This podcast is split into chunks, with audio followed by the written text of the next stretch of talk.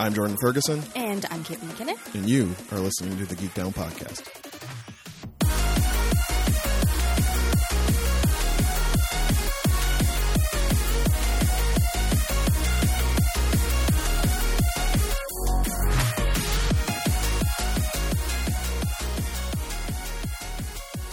What's up, y'all? Welcome back to another fantastic episode of the Geek Down Podcast. This is a show where two friends sit in front of microphones and try to find the sweet spots where their fandoms intersect. My name is Jordan Ferguson. I am tired out in Toronto, Ontario, Canada. Joining me on the other line, possibly fully lounging in the satellite branch from scenic Hamilton, Ontario, because she's on vacation. It's your girl, Caitlin McKinnon.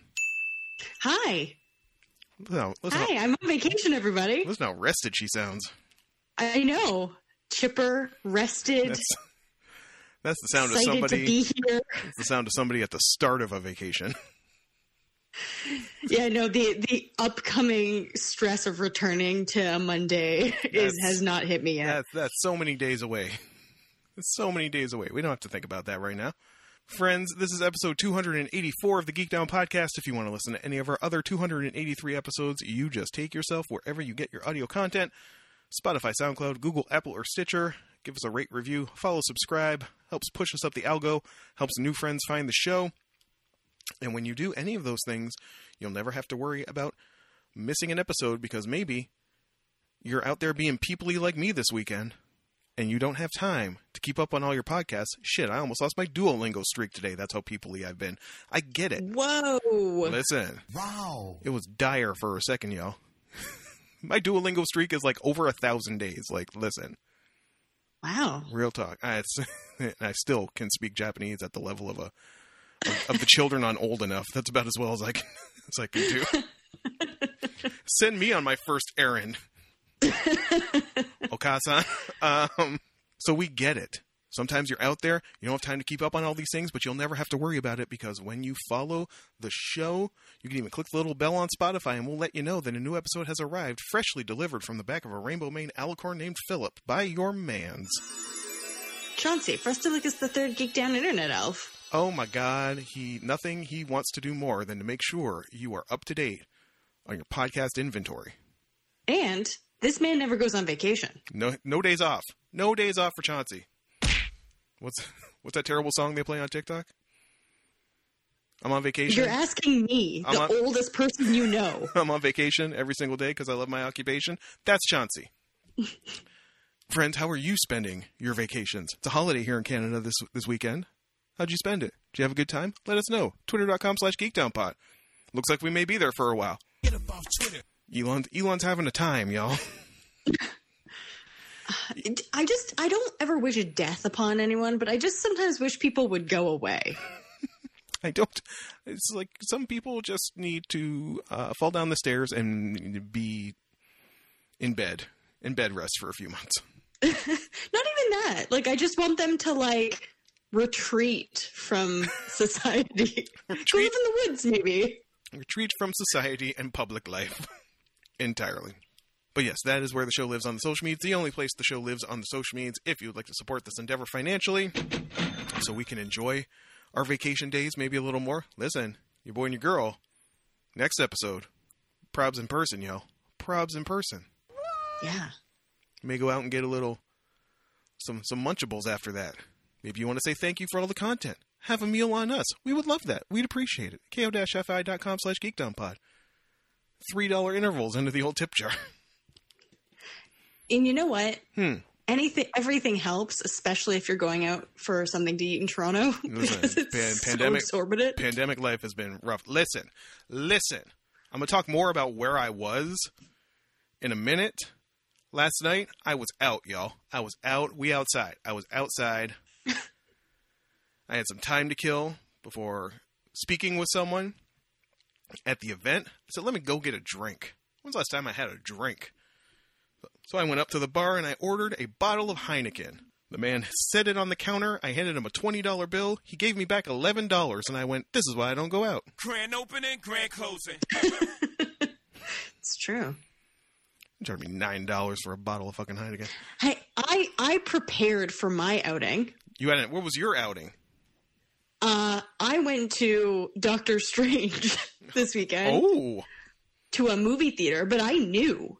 I already, I- you know, I mean, Christopher already told me how much the tickets cost. I wasn't paying for snacks. I'm not paying movie theater prices for snacks. mm. I hit the Dollarama. I packed things in my bag. I was set. yeah, you did. Yes, you did. They're not checking for anything. The only the only problem with the movie snacks, and not that anybody cares at this point, I think anymore, is like if you're trying to get your, I think I think the move is to like, if you got the bottle pop, you got to like open it in the bathroom so you get the the uh the carbonation hiss out of the way before you go back in the theater, right? It's not gonna go flat in the in the two seconds it takes you to get back to your seat, but But well, okay. But here's the thing. They, first of all, you can, you can take snacks into movie theaters now. oh word. Yeah, because someone was like, uh, they're like allergic to peanuts or something, couldn't have anything. And they're like, they sued a movie theater. So this Oh. has been like this for a while, but I'm still old school. so I'm trying to like, like shove it down my shirt. I mean, like, put all these like Maltesers in your I was pocket. gonna say like, ev- every, they be able to tell? everyone everyone knows Skittles taste better if you pull them out of your bra. yeah, of course, Skittles. Um, just like when you've got like pocket cookies. um, you just pull out a cookie. Just be like, "Where'd the cookie from?" I'm like, "My pocket, obviously." Don't worry about it. Um, don't worry about it. Uh, but yeah, no, I'm I I know this, but I'm still kind of like I think you're not supposed to be flagrant about it, but I am like 99.9% positive It's supposed to be they wa- can't. waving them at the Same. concession workers, just be like, "Do Yeah. something." also they i mean movie theaters are so loud they can't actually hear you open it i can open like a can of coke Everyone, and they wouldn't everyone hear thinks you, everyone thinks you can though. You know the most ballin' ass thing I ever did on a movie theater? I went to the Burger's Priest beforehand, and we were eating straight like Burger's Priest in the movie theater. The second we unwrapped it, it just what the smell was everywhere. It's like, mm, do you want to know the craziest thing i've done? And it's not mo- like at a movie theater. It's not even crazy. This is how much of a good kid i am. I packed a spaghetti dinner. Like garlic like full on spaghetti dinner in Tupperware. to the movie theater. Yes, I I was really excited about spaghetti, but I got asked to go to a movie, so I just brought my dinner. I'd already made it. I was poor. I was in my twenties. I was Oh at university. I was God. wasting my. di- I was starving, but I needed to like leave right then, so I just like hucked it in a Tupperware. It was amazing. It was the best movie I'd ever been to. Yeah, this is this is who you chose to do the podcast with. Oh Jordan. my god, I've made a huge mistake. friends! Forget what I said before about the Twitter. Uh, I want to know. Twitter.com slash geekdownpod. I want to know the most fucked up thing you've ever brought into, a movie theater. it's gonna be hard pressed to hard pressed to beat a full ass spaghetti dinner. Rotisserie chicken, I think, is maybe the only thing that'll top that at this point. Full ass in the plastic, you know, handle case. Rotisserie chicken. Um, Oh, you're giving me ideas, man.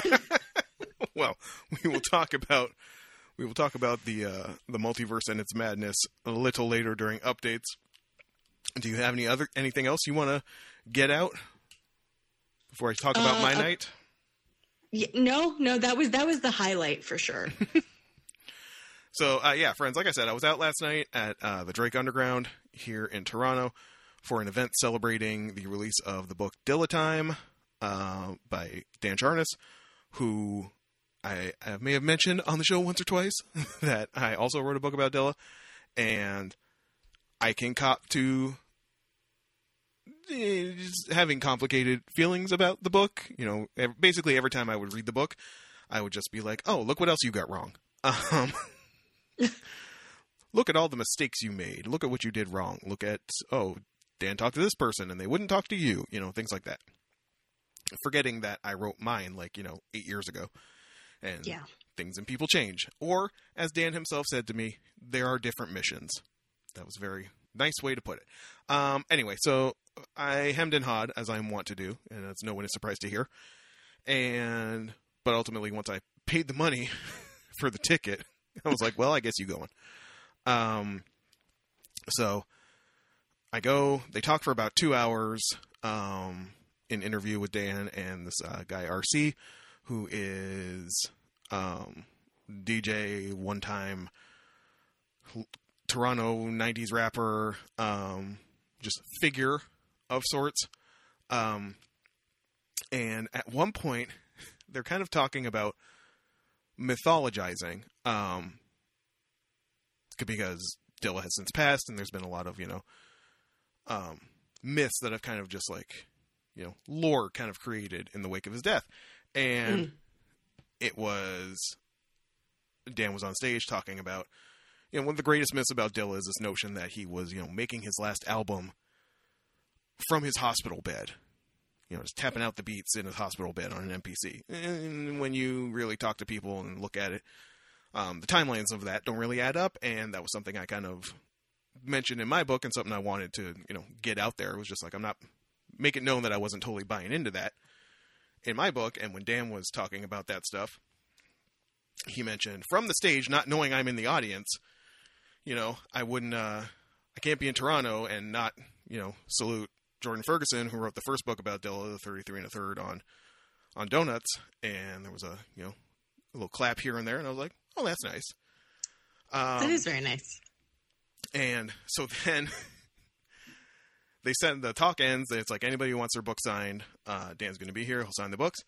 And so I'm in line and I get up to where he's at, and if the DJ's already going. It's super loud. So I just had typed on my notes app, like, "Hi Dan, I'm Jordan Ferguson. It's nice to finally meet you. Thanks for the shout out." Um, and before I can even show him, he sees I've got this sweatshirt on that is generally it's I was wearing my my hip hop dude 101 outfit, which is basically like I was I was going to ask you beforehand. I was like, have you got your outfit all planned out? Is it Oh, all yeah, matching? it's- Do the it's- sneaks match the hat? it's the camo pants and the Stan Smiths and and the black champion crew neck with the um with my fitted that's got a treble clef on it. Um and it's a sweatshirt that someone cute actually gave me. It's just a black champion crew neck that has uh like in Helvetica on the front, uh made in the golden era. Referring to like the golden era of rap, the 90s, that sort of thing. So before I can even show Dan my phone, he sees my sweatshirt and he's like, "Oh shit, can I get a I love that sweatshirt. Can I get a photo can I get a photo of it?" I'm like, "Sure." so at this point, he just thinks I'm a cool ass motherfucker who we met in Toronto. And then and then I I hold up my phone and he reads it and he like literally does the like brain blown emoji like in front of me. Um comes around from the table, huge dap and a hug, and like signs my book and is like, "Man, we gotta talk. Are you gonna Are you gonna be hanging around?" And I was like planning on dipping because I'm old and nine dollar Heinekens and things like that. and and I told Caitlin and a couple other people and told Dan myself when we started talking. I said I wasn't doing the after party because they were gonna have a party afterwards with like DJs playing Dilla shit till like two thirty. I said I didn't I didn't need to go to the after party because I didn't want to be an old motherfucker in a room full of other old motherfuckers listening to the same shit we've been listening to for twenty years. But there I was. Um, and on top of all of that, you didn't have a spaghetti dinner with you. I was gonna get hungry, man. Like, although, although at one point early in the night, I guess they do have a kitchen at the Drake. Some dude walks by with like a full ass club sandwich and walks through like the dance floor and hands it to somebody. I'm like, what? You're like, I want one of those. Can I get a club sandwich? Um. anyway, so Dan, uh, Dan finishes up with the signing, buys me a drink. We chop it up for like a couple hours. Just, I told people afterwards. I'm not going to obviously go into what we were chatting about, but like, I I've talked about on the show before how I felt like I was like gone from that world, right? Like I had my moment. I did this thing, and then whether it was my own struggles with pitching or not having ideas and not knowing what to do with them, or just getting lacking the focus to really, you know, get some stuff done. And even if I did, what would I do with it? That sort of thing. Um, I felt that I had been like pushed out of that world, and for Dan to talk to me for as long as he did as like a peer, um, was I don't know. It felt good, and it reminded me that like even if the book I wrote is the like only thing I ever do, it still means something to people. Like Yeah, when people it does. when people realize Dummy. shut up when people realize who I was um you know they were like holy shit you're here too like I read your book back whenever you know um and I won't say what Dan wrote in the book but it was very sweet and generous but he also tweeted a photo later that said the photo of us that was taken and you know the caption he put was you're looking at two guys who wrote a book about Dilla respect the architect at Jordan Ferguson. Um Aw, which he didn't nice. he did not have to do right? Like it was just and like i had spoken to dan over the years here and there. I hadn't, ta- I hadn't talked to him for a real ass long time but he was just so delighted to see me and to finally like meet me and i was as i was with him like it was just it was just a really the lesson is folks sometimes just do the thing we hate doing things sometimes around here but sometimes it's especially you know me by myself doing stuff woof woof but yeah. I would have uh, I would have greatly uh, regretted it had I not gone. Uh, Dilla Time's in stores now. It's very if you are even a little bit familiar with Dilla, or if you're not, it's just a good ass discussion about what makes him a genius. It's obviously has a bunch of bi- biographical stuff in there as well, but it's really Dan's thesis that he had talked to me about when I spoke to his class on Dilla that he, t- he taught at NYU back in like 2017, I think, um, of Dilla's use of time in his rhythms Mm. and how that is now a standard thing, and he invented it, and like that's his legacy. You listen to groups like Hiatus Kaiyote or Moonchild, these kind of like R and B groups that do the quote unquote neo soul sludgy. The beat sounds a little off. The bass is filling in weird gaps. Like that's all Dilla. It's not Dilla. And Dan's argument is it's not a Dilla feel. It's a Dilla time. It's how he used time in his rhythms. Anyway, I don't want to nerd out or geek down as it were too much about that, but Can it ever be too much, Jordan? can it ever be too much? No, never. Friends, there's a bit of news out there this week. There are a few things actually. I don't want to talk about the softball ass Vanity Fair Star Wars article that came out last week, where Kathleen Kennedy tried to be like, "TV was always the plan, girl." Girl. girl. Good save, but nah. Um, that said, Obi Wan still looks dope. I'll probably watch it. Also, had a rumor out there that a fourth season of Daredevil is officially in production or being pitched. Yeah, I saw. I saw that. I was interested, but then I remembered I didn't make it. I don't think through all of season two. So People didn't get through season three of Daredevil, which is unfortunate because season two was too many ninjas. You know how I feel about that. But season three was back to basics. It was Bullseye, Kingpin, Daredevil. That's what I want. Leave the fucking ninjas out. Um, and season three was actually really good. Um, the question obviously is like, if this is a Disney Plus production, are we going to get? is this going to be Daredevil cute and cuddly? Is this going to be uh, a tropical shirt fedora Wilson Fisk from Oh Hawkeye? God, like, yes. like which one- which one are we getting here? Is anybody getting their head bashed in a car door until it falls off in this show? Their head, not the door. you mean fun times? Is anybody going to? Are we going to have an old boy fight in the Disney Plus version of Daredevil? Maybe not. Um, TBD for that. But you know, listen. Obviously, there were many things I loved about No Way Home. Charlie Cox appearing as Matt Murdock was obviously one of them. So I am Yes. I'm all here for uh, your boy Charlie putting the suit on again. But the big, the big hype out of out of Marvel this week was the release of the She-Hulk trailer. Friends, something you need to understand about me. I got a deep love of She-Hulk from way back, Way back. way back. John Byrne She-Hulk, very formative on your boy. Just leave it there. Um, we also talked, I believe, about the Charles Soule uh, iteration of the character, the more legal, comedic uh, take on the character, which it looks like that is the show is hand over fist uh, pillaging in tone, Which which which we love. which it should be. Yes, where that's not that's not a critique at all. If you're going to do She-Hulk, that's what you should do. yeah, Um, you want She Hulk, uh, you know, uh, Law and Order. Yes. Like, that's, that's Yes, what we I want. want She-Hulk LA Law. That's what I want. Um, because listen, and this is this has been the thing that people have pointed out since God, since like Winter Soldier, that like if you got to make superhero shit to get your stuff done, what can you Trojan horse into that, right? Yeah, Loki is essentially, you know, Doctor Who with, you know, the God of Mischief.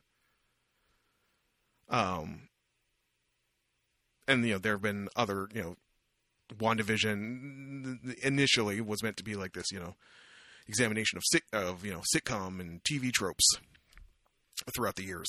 Um, ultimately, it always has to end in smashy smashy, but you know that's that's how it is. There will be smashy smashy and She Hulk as well, um, because it's a Marvel thing that exists. There were obviously takes coming from all sides. Um, I don't care about the janky CGI take, uh, primarily because it's not done. yeah.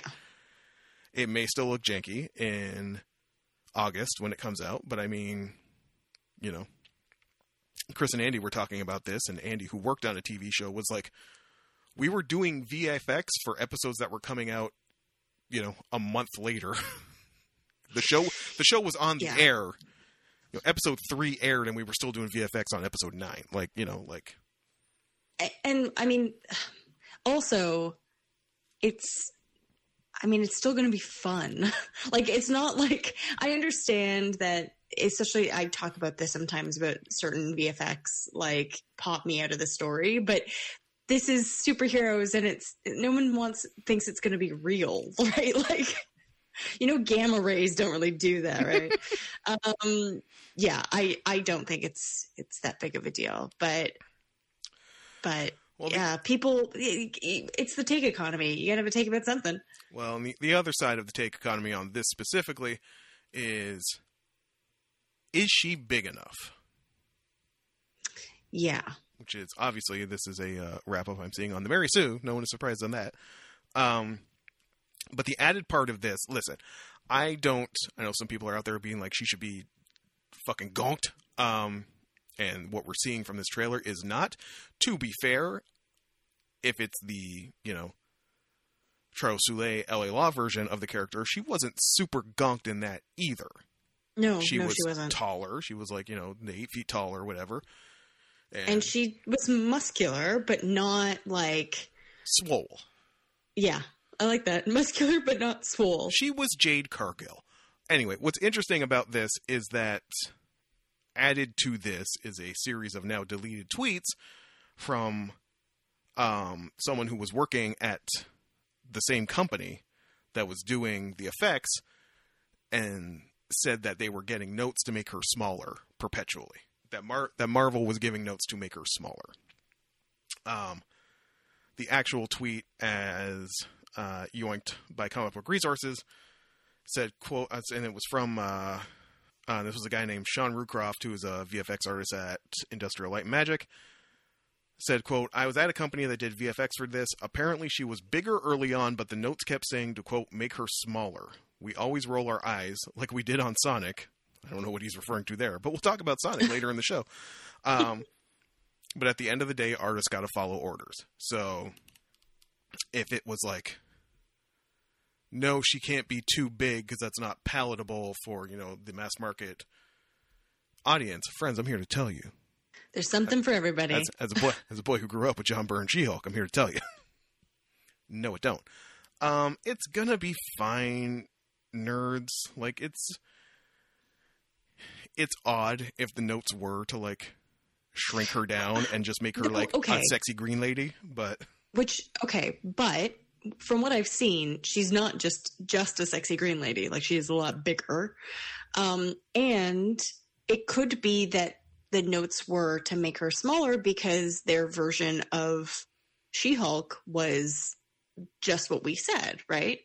It was a slightly smaller, slightly like sexy, lawyery She-Hulk, um, which is fine. Also, um, I just feel like there's a lot that can be misconstrued, and if like- you're looking for a take, you're gonna find one. You're gonna find one. Like, listen, there's there's the there's the crew out there. that wants super gonked, ripped, muscular, you know, what in the original version of the character was called the Savage She Hulk, you know, where she's just crazy ripped and swole. And then there's a version that just kind of wants her like fit, that thinks the the best version of the character is where she's just you know fit and not you know more because that's the version that kind of like has been used more in like the that's the that's the John Byrne version that's the Charles Soule version where like it's less about punching a hole through a mountain and more about like you know her day to day and Yeah. you know the lawyer stuff which is what makes the character super interesting like listen you give me a fucking charlie cox cameo in this show you give me my daredevil v she-hulk in the courtroom show which happened in the comics more more than one occasion listen give me that Yeah. That's as someone who has a love of Law and Order and of She-Hulk. Yes. Please. all will be revealed come august but it's just uh it's man people always always need something to complain about uh, but still i do hope they polish up the cgi a little bit um also it's tatiana maslany and she's gonna be awesome so just Yeah. More Relax, yo. Canadians repping. Always like that. always like that kate Yeah. how was doctor strange Um, wasn't great. nope No. I mean, there were parts that Which- were great. would you call it God level dog shit. N- no. But there were parts that were that were good and fun and I liked. Um but it just I I'm just like sort of impressed at how you can bungle so much so much at once. Um there are I have a lot of quibbles. I pulled that one out on senior correspondent when we left the theater. I was like, I got a lot of quibbles. We've got quibbles. Like quibbles, huh? Um, some stuff was just like nitpicky, and some stuff was like the whole entire premise of the movie. so like there definitely there were there was a lot. There there was a lot. They needed to workshop it maybe a little bit on, more. on the one hand his cape was wrong on the other hand the entire motivation for the villain was questionable It, kind of, yeah. Um, there are going to be spoilers for the next couple minutes, so Oh my God, if skip you, Please skip ahead. I don't want to get an angry tweet at Jordan that gets funneled to me. um, so I don't know how much you have read or what kind of spoilers Yeah, you've seen pretty much all of it all of it. Okay. So, for instance, I didn't know. I had seen two spoilers. One that there was a possible cameo, or there was a cameo from uh, uh, Captain Carter, which was Yes. lovely, and there was a uh, and and Professor X was going to be there Yes. at some point doing something. I didn't know what. I didn't know what it was about. I did not know Reed Richards was going to show up. What were they there to do? Get murdered, Kate. That, that's what they were there to do. They, that's what they're there to do. So I didn't know Reed Richards was going to show up. Um, so there was a ooh from me being like, "That's fun." Um, and of course, I we'd seen the rumors about um, what's his face being Reed Richards, and I was like, uh, "By re- what's his face? Um, it's Krasinski. I'm Jim Halpert. yeah, that's right." Um, and thank you, thank you, Jordan. You couldn't see but with my hands. I was doing this thing that was like a puppet chomping. She was she I was, was like, scar- you she know, was Scarlet Witching. She was like making s- the I would- making the fingers to try to conjure Yeah. his name with chaos magic. Exactly. Um, and I didn't know uh, that um, uh, Rambeau Captain Marvel was going to be there, which was really exciting. Um, She, But she, here- okay, she so- get murdered too. yeah. So so here the, here's the problem. You have a character like Captain Marvel that's basically invincible. And then instead of Wanda changing reality to turn her into li- like Cube, Cube, do you remember the movie Cube?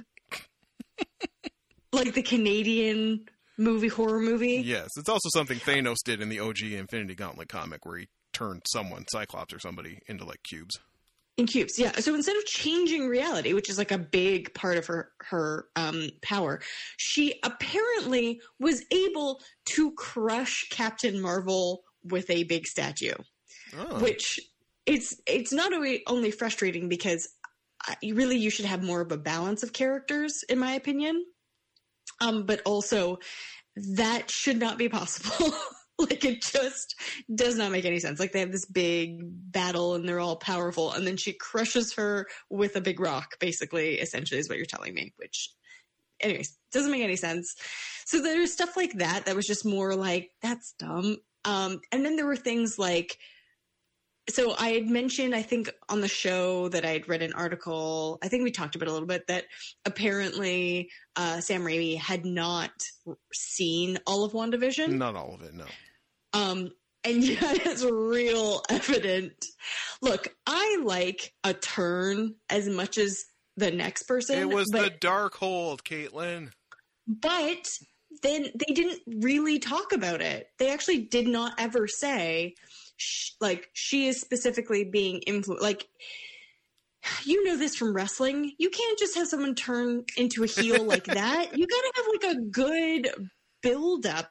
It's from Daenerys Targaryen from Game of Thrones. Like you need to have even if it's like the first like like literally 10 minutes just devoted to like some flashbacks or some like her brain being going dark a little bit. Like it's something right? It's instead it was just like literally like that. And it was like yeah i want my kids back so i'm gonna murder another child. Like Yep. it just didn't uh, it didn't make any sense. And i also had a problem with instead of making i i know why it was done but instead of so um america chavez is is very well known for being a lesbian and I understand she's a kid in this movie, so you couldn't necessarily show her being in a relationship. I mean, you possibly could have written it into the script, but they had other stuff to just cram right in there. So, okay, fine. But then they made her come from what I believe is a planet of lesbianism, which again is fine, but it undermines her being a lesbian as it's like a cultural thing. If anyone So like knows she that episode comes from a planet of lesbians? basically i mean Oh my. they don't actually say that but she has two moms which is great and i'm like all for that but like it took agency weirdly away from her and anyways so there was a lot there were certain things that i thought were fun certain things that i thought were really dumb and not like fun dumb. They were just like someone did not properly go through the script. It did not get workshopped enough. They were making changes as the movie was going to trailers like that kind of thing. Um and they could have done better. Uh so yeah it i mean i i wish i had seen something else in theater but but it actually it was actually a really interesting spectacle and the sound was really good uh, according to senior correspondent chris I, i'm just like it's loud and he's like no you can really hear like this thing and this thing um but yeah that that was my experience also i probably have covid now Oh, I definitely have COVID after last night. yeah there we go we both got covid Hooray! Maybe we won't be in person next week, yo. So yeah, that's that's basically the long and short of it. It was it was dumb. You could probably miss it. I did really like America Chavez though. I liked the actress. I liked the character. Um, they could have done better by her, but but yeah. Well, what else you see? Anything better than Doctor Strange?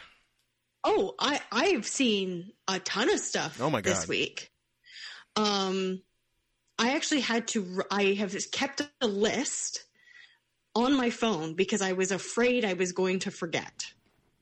That's how amazing it was. so I saw Doctor Strange. Uh, continued watching uh, the fifth season of The Expanse, which is one of the seasons I hadn't seen before. Um, is fantastic. Not a surprise. Um, I watched the latest episode of Heroines Run the Show. Of course you did. Of course I did. Um, oh my god, it was so. I was stressed. It's I looking- was happy. It was looking it was- looking dicey for you for a second, Nagisa.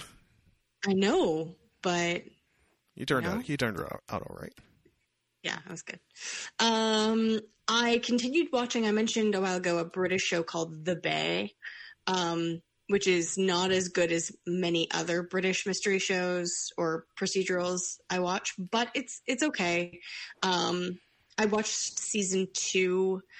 I just I think I have an issue with when family drama is involved. Um, I'm like I don't really like it's fine for cops to have families. I just don't care about that part of the show. I'm like I could watch if I wanted to watch a family drama, I would I would watch that. I want to see you uncover a corpse and slowly figure out who did it. Anyway, um so I watched that. Um I have continued watch uh reading um Perdido Street Station, which I mentioned on and off. I've sort of picked it up. It kind of feels I thought you finished that forever ago. no, because I had stopped because I started reading something else because it kind of feels like eating my vegetables. like I I really love the imagery he evokes and I find the characters interesting, but it's really thick. And it's it just sometimes it feels like a bit of a struggle. So anytime I get to a point where I'm like struggling, I like put it down and pick up something else. Like uh volume 6 of Monstress Oh shit! I fell off of Monstress. I need to get back on that. Um, it continues to be probably one of the most beautiful, stunning graphic novels in the entire world. Um, I can't get over like it, literally take any single page of that graphic novel and turn it into like a poster or a piece of art on your wall. Um, and it, no one would question it. Like I- I, just I can't get over it. I gotta believe that just like she's comfortable with what Monstress is making, or maybe like has is knows she can't meet the pace of like more than one book at once, and that's why she's not everywhere. Like how how she hasn't been like just snagged by one of the big two for something is beyond I- me. I, I, I don't know. Um, but it just, yeah, all of her stuff blows my mind. Um, if I ever got a tattoo, that's, I would want her to like, d or just take something, something from the graphic novel and just get it all over my back. Um, and then most importantly, mm-hmm. I'm very frustrated Oh, because of all of the Korean dramas that are like 40 episodes long, why did Business Proposal only come out with the number of episodes it has? Because did I finish it in did two you days? finish Business Proposal? Holy in shit! two days. Two days. two days. Do you know how much that is? As we've said to people before, like that that is full hours. That, that's six hours a day, kid. It is full hours of this show. So I I don't want to say the bloom fell off the rose of business proposal, but it was I don't know what I got up to, 6 or 7 maybe. And I was bummed by the pacing at that point a little bit. Starting to feel a little saggy, starting to feel like okay, let's just he knows who she is and now everybody knows everything but she still doesn't realize that he legit like wants to be in a relationship with him with her. And it was like another hour where we weren't just like that wasn't that bow wasn't tied up yet. Now the secondary couple fills in a lot of that gap her best friend and the, know- and the secretary story like that fills in a lot of those gaps but i was like eh, we need to get this Do you know moving. what we got from the secondary couple? what do we get We got a hot take off the shirt scene. oh shit Yeah, and sex. I mean, What? yes, like there was like Vaseline on the lens kind of pulled to the right, but like there was like, and there was a line in there. And if someone had ever used that line on me, I would have, I would have died. I would have just died. well Yeah. i got to get back to business proposal apparently I mean, it is, it is all the things we said when we talked about it. It is comf and we know what we're getting into and I just I really enjoyed it. I enjoyed the couple by the end. I yeah, no, I I I enjoyed it. I I obviously enjoyed it. I watched all of it in two days. I don't know why this one, why pasta of all things. I haven't finished. You'll never go back to one. pasta. The business proposal just downed that. Oh yeah. So yes, please, if you have a favorite Korean drama and, I and do. you uh you want me to watch it, please let me know. I have to shout out uh, uh, last week tonight with John Oliver this week, who his feature story was about uh, Subway, the sandwich shop. The sandwich shop. I was Yes. just going to say the sandwich shop. Yeah, they do some uh, they do some mm, sketchy things um, with regards to the arrangements they make with franchisees and things like that. Mm. And one of the things one of the things um, Oliver talked about was about um, the money they take, you know, the cut they take from franchisee profits. And their fees are higher than most other franchises. And part of that has to do with advertising, which goes into a lot of product placement. To the point where John Oliver had forgotten he was in that episode of Community where Subway buys the school. Oh my god. and it becomes, it becomes, it becomes the Sandwich University. He forgot he was even in that. Um, but they do this all the time in Korea to the point where Subway even made a YouTube K drama Oh about about this girl like runs up and she's like, "I like the steak and cheese," and he's like, "What?" She's like, "I like the steak and cheese," and the, the whole thing is like there are two Subway employees, and one guy keeps giving her the uh, you know the the meat you know the the Beyond Meat uh, version, the vegetable sub. And another guy is like, "We want you to try the steak and cheese," and she decides she likes the steak and cheese. Because she has a decision to make. Um, and then he, at the end of the episode, he made his own Korean drama Oh my god. about about the shady shit Subway does. So it's the universal this- language. It's the universal podcast, language. That's what we're saying. I'm gonna go and watch this uh, John Oliver Korean drama. I'm apparently hooked. So yes, Korean dramas are new, are the new the new language. Get on board. Anything else for you? Nope, that's everything. I think that was pretty full, Jordan. I, it was. I'm just making sure before I launch into mine. Jeez. Um, what else? So we talked about heroines. Yes, it's still still delightful. Um, hacks still delightful. You're gonna have to. Opportune June is around the corner. We'll take an opportunity to talk about hacks hacks more in depth. Uh, at that point, uh, we own the city is your vegetables, but I can never turn away. Still, specifically this episode, this is probably the most screen time Jon Bernthal has had on the show. Um, it was really focused in and around him, and it is a testament to him as an actor at how good he is at playing a cowboy douchebag. Hey, it takes it takes a talent It there. it does, and you like you know that guy. You know the character he's playing, this Wayne Jenkins cop, is just like you know that guy. That guy who just the the cop who thinks he's untouchable, and that as long as the numbers are on the board, which is the whole thing about the wire in any David Simon cop show is like as long as they have stats to show the bosses and the brass, it doesn't matter how it gets done. right. Um, Which is dangerous. including So a nice dangerous. little sidebar Jamie Hector, the former Marlo Stanfield, who plays the cop who was on Jenkins' squad and now works on Homicide and is like kind of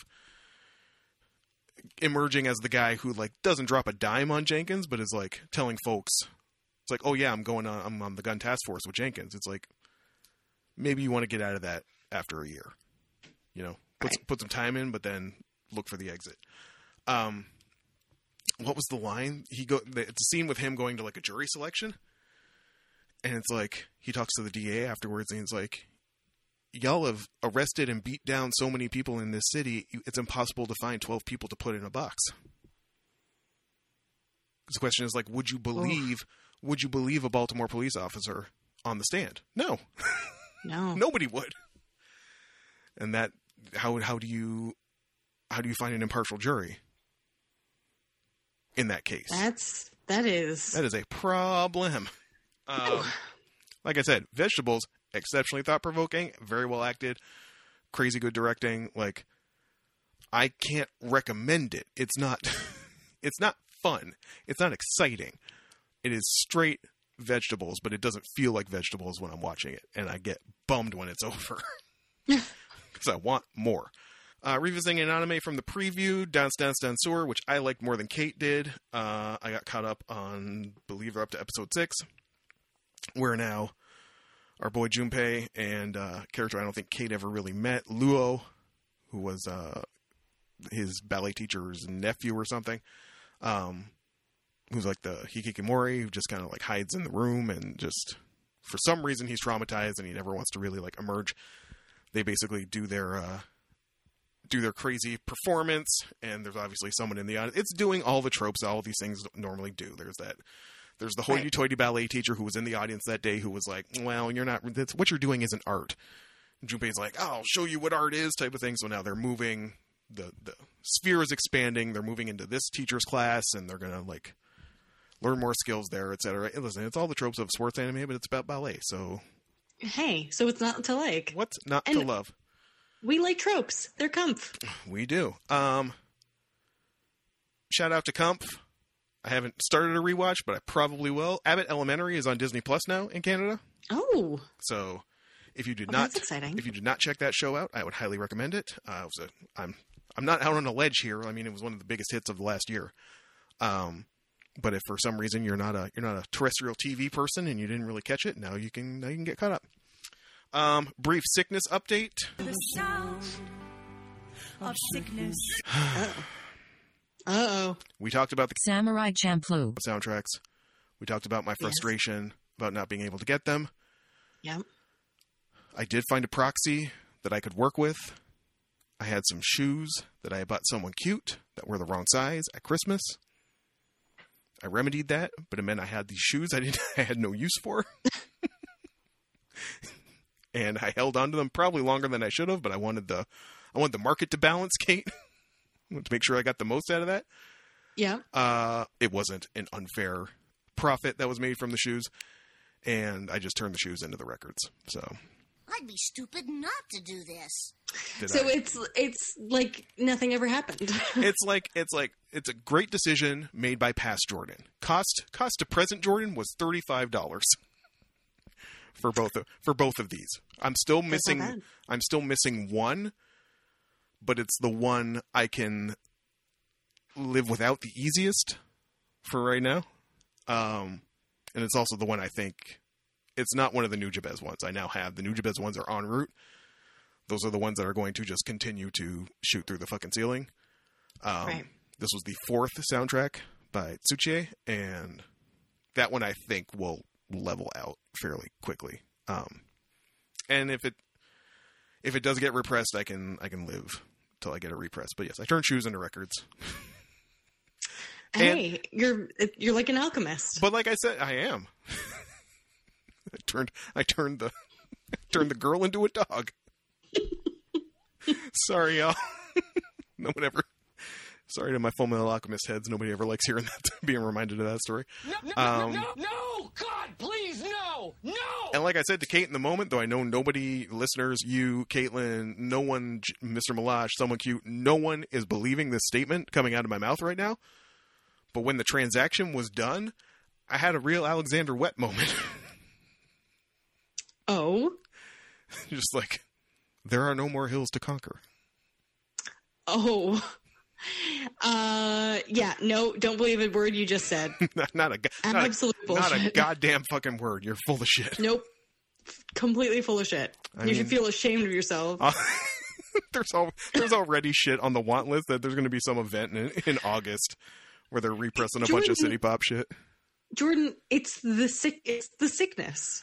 It's the sickness. It is the sickness. Oh, and shouts to uh shouts to the New York Times podcast, which had an episode called "Why We Collect" recently, which was just Caramanica and Hua Hsu of the New Yorker talking about all the stuff they collect and why they collect it.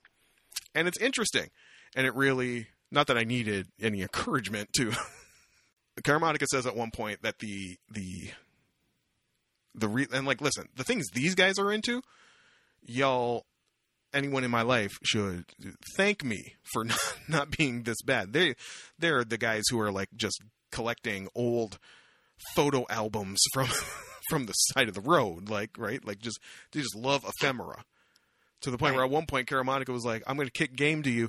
Look for abandoned hard drives on eBay and just like enjoy the found photos and documents on there." And Oh even, my god, what is wrong with these people? even like Hua Hsu was like, even the other guy was like, "That's a little much." Um, but what Caramanica says is for him, it's about chasing a feeling. And like, listen, the thing with these is the thing with the Champloo soundtracks, and the story I've told before is just like that's I watched Champloo my first year away from home. I was in Kingston. It was the furthest I'd ever been from home. Um, I knew no one except the woman I was living with. It was the furthest I was from Mr. Malash, all my friends, all my family, like, and deep diving into the music of Samurai Champloo and of Nujabes was like that was my soundtrack for that year. And it's not like I want to revisit that loneliness, but just like the comfort that that music gave me at that time. Like that's why I feel it's similar. Like when I when I went went after those Pillows records, the band who did the Right. FLCL soundtrack, I went after them for the same reason. It's just like they should be here if they're available and they're not in my collection. They should be here because of how like totemic they are of a point in my life. Um, Right. That's very highfalutin. Uh, Well, no, I think that's no. I legitimately think that's nice. I feel the same way about Edward Gorey books. I don't like. They just they're very important to me because of the relationship with my grandmother. right. um, and and they like evoke this time and really the reason why I love murder mysteries it came from my grandma Mm. um, and Edward Gorey did the intro to um, mystery on um, Masterpiece Thea- Theater Mm. um, and she like she just encouraged that kind of weird literary side of me and and so whenever i see something that maybe i can't get uh, readily at you know any old shop i will pick it up. Um so i get that kind of like wanting to like capture this sort of moment in your life through buying a thing having a thing. And it's also like so like the one that kills me is like there's one song on the first soundtrack that is not on the bootleg compilation that I have, and it's like it's worth it for that song alone to me because that was Champloo soundtracks also like Champloo and Nujabes also carried me through my like transition to Toronto, right? Because I was only in Kingston for a year and then I was in Toronto the year after that, and it's immediately like that first year listening to Aruarian dance, walking from St. Clair Station back to where I was living, um, in I don't even know what that neighborhood's called, Moore Park. I think that's where I was living. Um, and just that like ten to fifteen minute walk from the station to to the house, and just like you know the quiet and the snow and just that music playing in my headphones as I walked home. It's just like it's very it gives a feeling. And that's you know like someone cute always says music is magic. It's one of the things we bond over a lot is we both have that connection to music. And you know being able to put that on and just like catch that vibe is is very important to me. So would i have ever done it without a sudden influx of cash from selling some shoes? Probably not. And it really Uh, and it would have it, jordan. Eventually yeah sure eventually i might have i might have had enough and just been like hey mr malash go in the drawer pull out some comic money let's get this fucking done. Um the sad part is now i'm a pro at uh, the proxy buying app buy oh. which means i just get save search alerts all the time for like rare Salakura with seven inches and Especia shit and just and there they are folks and you the know mountains you know what new mountains and you know you know what else, you know what else they you know what else they do Kate What? they'll just hold your shit for like a month if you just want to keep Oh. piling shit up oh no and send it all at once they'll do that. Mm. Nope. This is why I make myself log into Amazon anytime I need something. Like it is no longer an app on my phone. Like I make myself No more. go to Google and put that in. no more one click buy for Kate No. Um, last thing I want to shout out the return of a show that someone cute brought me, and I was somewhat surprised by how deep I went in on it, and I'm delighted it's back. And that is Legendary, the reality show based around ballroom culture on HBO. Ballroom is a culture and a dance style that uh, was invented and developed in gay clubs in from like God, like this started in the '60s, maybe. I'm fudging the history, but it's primarily um, queer people of color, um, often trans and, non-binary. Um, this is where you get voguing. This is where you get you know spins and drops. This is where you get um, duck walks. You know these, these dance styles all were invented in uh, the queer clubs in New York, I believe. The um, Yeah. that people of color. Paris is burning. There's an old documentary called Paris is Burning that really goes into uh, into ballroom culture, and it's often the version of like you'd have crews, right? But they would be called houses, and they'd be named after like a fashion house, and they were often people. There's a house mother or house father, and then they're, they're quote unquote kids. It's fan, it's found family stuff, which is really beautiful, right? Yes. It's like people who who form these families in these little like dance crews, and they often live together. They're often called houses because they share a house. Like, And um, and I mean, a lot of it is found families because, especially, you know, in the '60s, '70s, '80s, '90s, people got thrown out of their houses yes, for coming out as anything other than the norm. Right. So that's a p- big part of the found family is that uh, yes, it's your found family because you had no other family to go back to. it's it's a really it's a really beautiful um, culture that I was un, completely unfamiliar with. I remember after watching a couple episodes with someone cute uh, last year, I was left, just left with this like, why is everyone watching Drag Race? Not that Drag Race isn't wonderful and important as well, but I never hear anything about this show. I, it's all, the culture is all about the disco is all about Drag Race, and I never hear about Legendary. But Legendary is fucking dope. Um, and it's back. Third season's back. Um, get on board get familiar with all these people I never knew existed before like a year ago, like Naomi and Law Roach. La- and like, listen, it's not without your like, whoo moments because this one crew came out and they did their thing, and it's like, Law, what did you think? And they're like on their phone, going, "Sorry, I was ordering Postmates. What are we doing?" Because I was bored, and I'm like, "Oh my god." Call the police. Get someone call the burn Call. ward. call their mothers. God, this is terrible. anyway, Legendary is great. You can watch that. Uh, you know what else is great? Maybe the thing we watched this week. Uh, well, yeah, we there. That is a discussion. that is a discussion. Oh, someone has opinions. Well, I'm curious to see where that's going to go. Friends, we're going to get into some Chip and Dale Rescue Rangers, the movie, after this break.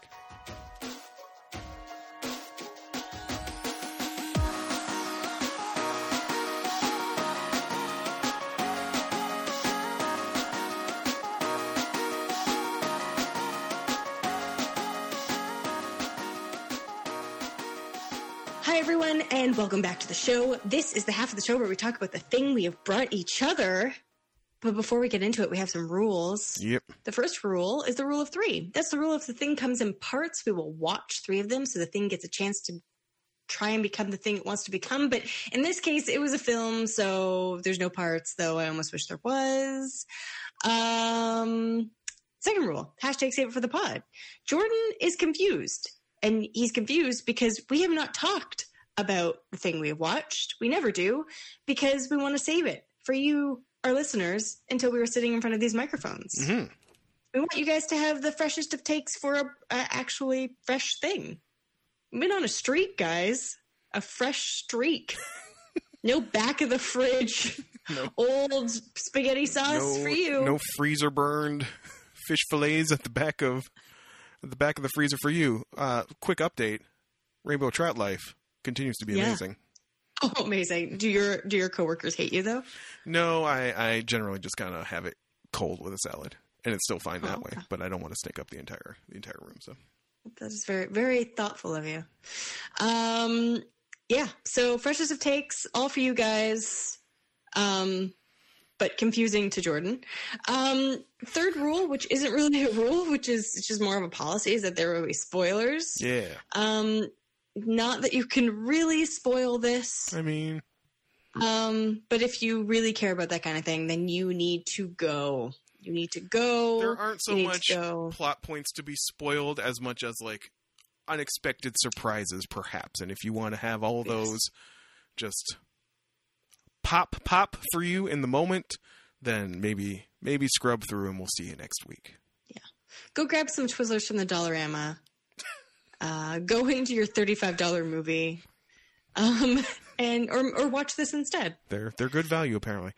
Um, so Kate, it was technically Kate's pick. She uh, brought me something that I hadn't seen, and I was fine with it. And but then people just started started hearing the chatter, just hearing the chatter in the disco. People at work who were like, "Oh man, that, that thing's coming! Can't wait to watch that." And I was like, "Really?" And then I And started, and senior correspondent Chris had brought it up, and I heard and I was like, "Really?" I heard a couple things about this movie. I heard a comparison about this movie that seemed intriguing to me, um, which made me want to see it. And frankly, y'all, our numbers are better when we are contemporary. So We're just being honest with you guys. We're not. We're not. There's no type of like trying to be fake. We just tell you how it is. this is a craven, a craven play for clicks at this point. This and is, and attention. We both like attention. apparently, I got a taste of it last night and I loved it. Anyway, this is uh, this is Chippendale Rescue Rangers, the movie. This is a 2022 American live action slash animated action adventure comedy film based on the characters Chip and Dale and a continuation of the subsequent animated TV series of the same name, directed by Akiva Schaffer and written by Dan Gregor and Doug Mand. The film stars John Mulaney and Andy Samberg as the voices of the titular pair, respectively, with Will Arnett, Eric Bana, Keegan Michael Key, Seth Rogen, J.K. Simmons, and KiKi Layne. It is a co-production of Walt Disney Pictures, uh, Mandeville Films, and The Lonely Island. So that should maybe jerk your eyebrow up initially. Lonely Island, Chip and Dale Disney feature. Um, what is the plot? 30 years after their popular television show ended, Chipmunks Chip and Dale live very different lives when a cast member from the original series mysteriously disappears, that being Monterey Jack. The pair must reunite to save their friend. And that is probably a much saner uh, description of what the plot of this movie entails than anything that actually happens in it. Kate, Yeah. How much did two two part question? How much did you know going in about what this movie was going to do? Number two, did you have any pre existing fondness or relationship for the Disney after school shows of a certain era? Those being like your DuckTales, your Darkwing Duck, your Rescue Rangers, things of that sort. So, so a senior correspondent Chris and I talk about this a lot. So we are of the generation that TV raised us. Um, there's a scene in The Simpsons where uh, Bart and Lisa like are hugging the TV, and they're like, "Not the TV, the TV raised us." That's how I was raised, and I turned out TV. Um, and we feel very much the same. We watched so much TV when we were kids, and we turned out fine.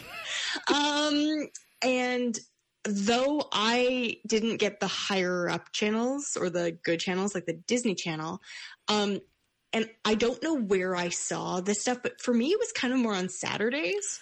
Um, like he watched the like back to back like Gummi Bears, Right, Darkwing Duck. right, right. I watched though Chippendale Rescue Rangers and TaleSpin. Oh God, And they TaleSpin, that was were- the other one, right? Yeah, they were like highlights, and along with like like uh, um, uh, Tiny Toons and Animaniacs Right, right. and that kind of stuff.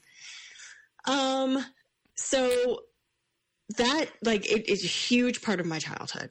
Um, I knew of the premise because I saw the trailer, and trailers these days pretty much give everything away. Um, the good thing I can say about this film is that the casting was great. um, I did think the casting was really good. Um, but that's sort of where I stood. I wasn't really interested. I kind of saw a little bit of what they were doing. Um, senior correspondent Chris was uh, much more interested in watching it, which is why I waited to like see when he could watch it with me because I wasn't going to watch it without him. Um, and there were a couple nods to things that were fun. Um, So here's here's your. Let, let's pull the curtain back, and if you've been with us to this point and you really don't want to have any like surprises about this, and even if you're wondering like how could there be surprises in a Chippendale movie, I mean, hit eject now because we're going to get into it. Um, Yeah. My experience with this stuff was obviously I had kind of aged out at this point. I still watch Batman. I still, was Yes. still watching the Batman Who show. didn't? I still watched Animaniacs, but I mean, the Disney shows were skewing a little, a little younger. Maybe I fucked Yeah. with Ducktales a little bit, um, but not to any great degree. It was a little, little too, little too kiddie for me. Um, and also, I didn't really fuck with Disney like that because I was surly and serious, serious boy. even even when he was a child. Um, but they were all around because I grew up in Windsor. I grew sorry, I grew up near Detroit. Um, and that's where we caught all the TV from. So it was just it was channel 50, you know. That was the channel 50 on the UHF dial. There are children out there just like their heads are exploding. What are you talking about right now? what, what a dial? What is Meth- this? Methuselah, what are you talking about? Um, Channel 50 had all these like in just the after school block starting at like 3 p.m. Right? It was just like it was and it was Tiny Toons, and then it was Batman, and then the next block was some combination of Ducktales, Darkwing Duck, TaleSpin, and Chippendale. So I knew of them, but I and I knew you know I knew the stupid theme songs, but I had like no huge attachment to them. Um, so the comparison I mentioned earlier that this movie was getting that made me go, hmm, was Who Framed Roger Rabbit. Oh yeah, a hundred percent. I can we can go into that comparison because that's what they were trying to do, and I, I think it was a good idea. Not My just issue is the execution, but n- continue. Not just in the um in the combination of animation and um live action, but in the like Who Framed Roger Rabbit? Who Framed Roger Rabbit? If you're not familiar, was a movie in 19 late 80s, 88, 89, I think, uh, somewhere around there. That also combined live action and animation. Was a really like satirical, goofy noir type of thing, but also was notable for featured every character. You had Bugs Bunny and Mickey Mouse and God, like everyone was in it. You had, you had the Looney Tunes and the Disney characters basically like in the same movie, which was unheard of at the time. A little less unheard of when three companies own everything, but I was still surprised at some of the combinations we had here in this movie. Um, which is also what they're doing here. I think the first time I noticed it was the movie starts by going through the meeting of young Chip and young Dale um, in elementary school, and they're doing um, something at a talent show, and it shows the crowd, and like you just see Master Blaster from the Transformers like in Yes. in the audience, and you're like, huh. So eventually, what you end up getting is like a less pretentious version of Ready Player One, where it just kind of becomes sp- Okay. spot the reference. So, so I think we have to get into this now because of what you've brought up. Okay. They did a really bad job at it. Sometimes yes, but Caitlin, when Ugly Sonic came on the screen, Okay, I fucking screamed. ugly, ugly Sonic was a literal highlight. Who who would have ever thought someone would be saying the words "ugly Sonic" was a highlight? so Ugly Sonic was a highlight, and so were a couple of the other things. But in Who Framed Roger Rabbit, you had characters in the background that were like big names. Um, there was a great like possibility of using like a named Muppets character, which they didn't do. Um, they just made some weird cheese guy. yeah, that was Um, there's a ton of no name stuff that it made it feel really thin. Um, whereas Who Framed Roger Rabbit, it like totally put you into the world. The fact that that movie still holds up today is amazing. Um, It, it really But- does. If you've never seen Who Framed Roger Rabbit, see Who Framed Roger Rabbit. He see Who Framed Yes. Roger Rabbit. Definitely and, like, like- the whole thing. Like someone on Twitter this weekend might have been Jamelle Bouie, who like is a political columnist, was like, when they go from Toontown to the real world, it's fucking, it's still fucking magical. Like, Yes. And okay, so and there was a nod to Who Framed Roger Rabbit, actually. they did the Roger don't know if you Rabbit with it. Roger Rabbit. Well, yes, but there was another nod to it. And this is, is plays into what you're talking about with the, even though the type of story it is, which is kind of a little like darker um, uh, and noir element. So when he's opening up his kit and he gets the eraser out Mm. that erases things, Yeah. right next to it, it says dip. Oh, I didn't catch that. Yeah, and I was like, ah, um, because I'm Who Framed Roger Rabbit is one of my favorite movies of all time, Sorry, sorry. as If, I'm sure I've talked about. if we're jumping around like this, there's got to be a plot synopsis here, uh, a little more in depth than what we gave at the beginning. Um, so basically, Chippendale had much success. The show ends up falling apart for reasons. Um, Chip and Chip and Dale just sort of like kind of stop understanding each other a little bit, um, and they grow apart. And if you've seen clips and you're wondering why one is CGI and one is still cell animation, it's because it's like a they just call it offhandedly the CGI surgery. Yes, Uh, so Dale got the CGI surgery and Chip did not. Um, basically, tunes are disappearing, and by uh, oh, what are they called? I can't remember what they're called. This is it just the Sweet Pete Gang, or they're just led by Sweet Pete. uh, I can't remember. anyway, it's Sweet Pete's gang. Sweet Pete turns out to be a grown-up Peter Pan.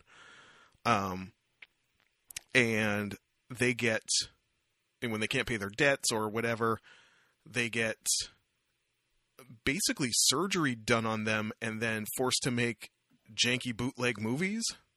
Which is It's just very, Honestly- it's very high concept. like, no, I think it's lovely because there's been so many these days. what did Um, they? So, so the first, as an example, they show this happening to Flounder from The Little Mermaid. Yes, and what's the movie he ends up with in? I thought it was like Little Fish Girl or Ti- something. tiny, like it was like Tiny Fish Girl. It was something like that. yes. Um, and so yes, Monterey Jack has a cheese problem, and he ends up uh, getting kidnapped, and it's Chippendale trying to find him. And yes, Sweet Pete has a number of tools at his disposal to make a less official version of the character. One of which is an eraser, and apparently a stock of dip, which was the Yeah. the acid that could uh, that could murder cartoons in Yeah. in Who Framed Roger Rabbit. Um yeah i just i i thought they could have done so much more with what they had because they have so much um disney owns everything right um But I was still confused by that because I had to run. I ran the movie back one time to catch something, and it was when there was a billboard for Batman versus ET. it was amazing I was like, how? Purely from a copyright perspective, how? Because they well you know what they did with who framed roger rabbit I know there were like gentlemen's agreements that kind of happened yeah throughout. they so asked was and they were like we but they they pushed the envelope to be like we we need them in this movie to feel like you are in right. this tune people world like they and that And like, listen, Bat- That Batman me was in the Lego movie too, right? So maybe there's like maybe that's how you maybe there maybe there are tons of workarounds there that people can do. But I definitely ran it back, and the one clip from the movie they show uh, was like, fantastic. the my other problem with this movie was it was not funny Um, and i was really frustrated was by that was because it, was I, it funny? Hmm. no if you have to think about it no the, the see the the side gags the behind I can't get The- over Ugly Sonic though. It made me laugh so many times Okay, because I couldn't I believe gonna- they were doing it. that So what they're sorry. that we keep saying it, and friends, if you didn't live on the internet then, you don't know what we're talking about. When the first was it the trailer or the promo image? When the first images from the the, i'm pretty sure it was the trailer but from, i could from be the wrong first Sonic the Hedgehog live action movie came out, you saw Sonic and he looked fucking terrible. It's like they tried to make him look like more real worldy and less cartoony, so like his fur looked a little off, and most notably, he had human teeth. they gave him human teeth, and the internet fucking exploded. And in the one time where like Fanboy Rampage has actually yielded good results, they went back to the drawing board and totally redid his design. So now Sonic 2 is a summer blockbuster. yeah, and so now So when you're in the early stages of the movie and Dale is at some like you know sad he's on the sad row of like you know when you go to com you know when you go to Comic Con you go to the convention and there's the people who like you know the guy who wore the Chewbacca costume and stuff like that no shots but it's like it's the sad lane of of the Yeah. autograph aisle and ugly Sonic that's what they call him that's what it says on his board is across the aisle. And they keep zooming in and slowing down on his human teeth. Okay, so this and is and I get is- I get like it's but it's only funny if you know everything that led up to it. Otherwise you're just like huh? But but this is what I was saying. It it was all the gags that were like not central to what they were doing. Right. Like it was like that, or it was like the billboards, or the shot of the ET versus Batman. he's got he's got those polar express eyes that see, it was like these like little bits of stuff. Right. like when all the Seth Rogen characters start laughing, Yes. like that kind of stuff. But I still felt like it was a really thin movie, and if we had seen more characters from from things we had known, it would have the world would have felt more populated. If that makes any sense. right Um, and I just, I only laughed like maybe three or four times. And the other writing, like it just didn't, wasn't snappy. And I felt like it really should be snappy. Um, but yeah, I maybe definitely I was asking for too much from the Chip and Dale Rescue yeah, sorry Rangers sorry the chip sorry the Chippendale Rescue Rangers movie wasn't the Godfather Kate Jesus um, Also, also, sorry, this movie is for adults. Um, no kid knows like who these characters I, get, are. yeah, I guess that's one I guess that's maybe the greater question is like who is this movie for? and if it, uh, it like you said it's clearly made for people of a certain age who like would catch these references. But why would you make this movie for them? Like even everything like the references to like pogs. Right. Like that is a very specific time and place. Um like pogs were only around for like 10 years not even god five years maybe i only know I, I i didn't see it like i'm sure there's already like a 45 minute youtube video that's on my homepage right now ready to explain to me all the things i didn't see 100%. in the Chippendale movie. Um, I just even like the fact that when in the first five minutes, again, you talk about dumb little one-liners that uh, made me laugh. In the first five minutes, they're like, when you think of the name Chippendale, you probably think about, and it's you know, the, the furniture maker. Yes And then it was like, but next you probably think of these guys, and it shows the strippers, and I was like, oh, Yeah. they did it. It's that movie. and the fact that Chippendale would or sorry is it dale dale got 3d surgery yes. yes he's obviously working as a Chippendale. What? in one of the scenes I don't believe you. he says he says he's on stage or in a play or something and there's like all the other gentlemen are they're like leaving and Oh, he's like hey right. you- do you guys want to hang out they were obviously chippendales I remember that scene, yes. and I You thought it was odd. it. I'm trying to block it out. I got to go back and rewatch it because I did not understand what was happening in that scene. Um, it's goofy. I, Caitlin is correct. All the best moments about the movie have nothing to do with the main plot. When the plot is moving, I was checking my phone. Um, when they were actually trying to put, what happened to Monterey Jack? Girl, I don't care. Uh, like, like, whatever. Apparently, Eric Bana voiced him, which I did not realize until two minutes before starting this episode. Um, but then you'd hear something funny kind of happen off screen or happen, and you'd look up and it'd be like like Dennis Haysbert emerging as the voice of Flipper the Fly. Yes, that was fantastic. Uh, we were enjoyed so glad that they were they got together and so many children.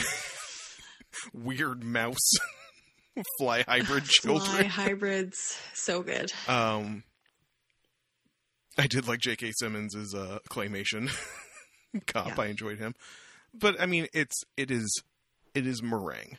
It is not.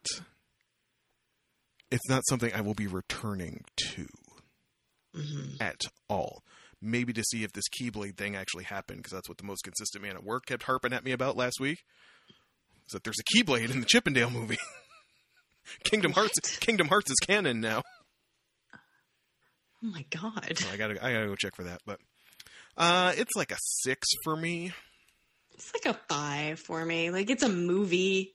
It works as a movie. You could put it on and It- then like like if you if you need to like write your uh reception invites, you can have it playing in the background while you did that. Perfect Not Perfect background material you for I writing. knew did that. I'm just saying you could if you wanted to. It is an activity you could do while you watch Chippendale. Yes. Um Justice for Ugly Sonic. Give him a, give him a spin off. oh my god. I just I we was- just and we then- just didn't want to be surprised, Hollywood. You surprised us the first time. If we're, if we're prepared for them, Well, also be careful when you give characters human teeth. It's like when you give dog like the, the dogs like with the dentures. Like it's it is unsettling, to say the least. Tim Robinson from Tim and Eric, great job, voiced Ugly Sonic. I really want to know who that who it was. As I was typing to see who did the name, obviously, you know, suggested uh, news articles were were coming up, including one from Forbes that says, "Get Ugly Sonic his own Paramount Plus show immediately." yes, Paramount Plus, where all the good things are. Taylor Sheridan, take a break from the Yellowstone expanded universe and write write my Ugly Sonic spinoff. Yeah. Friends, that is on Disney Plus. Have at it. Maybe you maybe you like it better than we did. Maybe you spot some references that we did and you probably did. Um, Maybe we're fools, maybe but maybe we are fools. and you should let us know. Twitter.com slash geekdownpod. Get up off Twitter. Fools! Just scream at us. Yeah. That's what Twitter's for, right? Friends, other than that, we will be back next week in person, allegedly, to talk about more of that piping hot fresh content for you.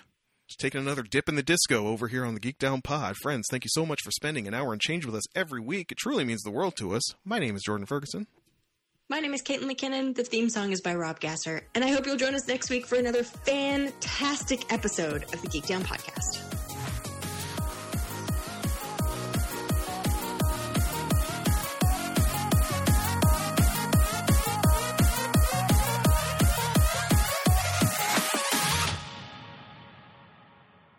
Friends, Um, no, you have something? no, no, no. Sorry, you got to do your other stuff first, and then I, I will, yeah, I, make got, fun of I us. gotta get through the preamble, Caitlin. You gotta get through the preamble. I know I'm just jazzed, okay? I'm fucking jazzed. Jazzed. Skiddity bop. She's out there, the hands are just waving. She's like, let's fucking go. It's a trumpet for some reason. Uh,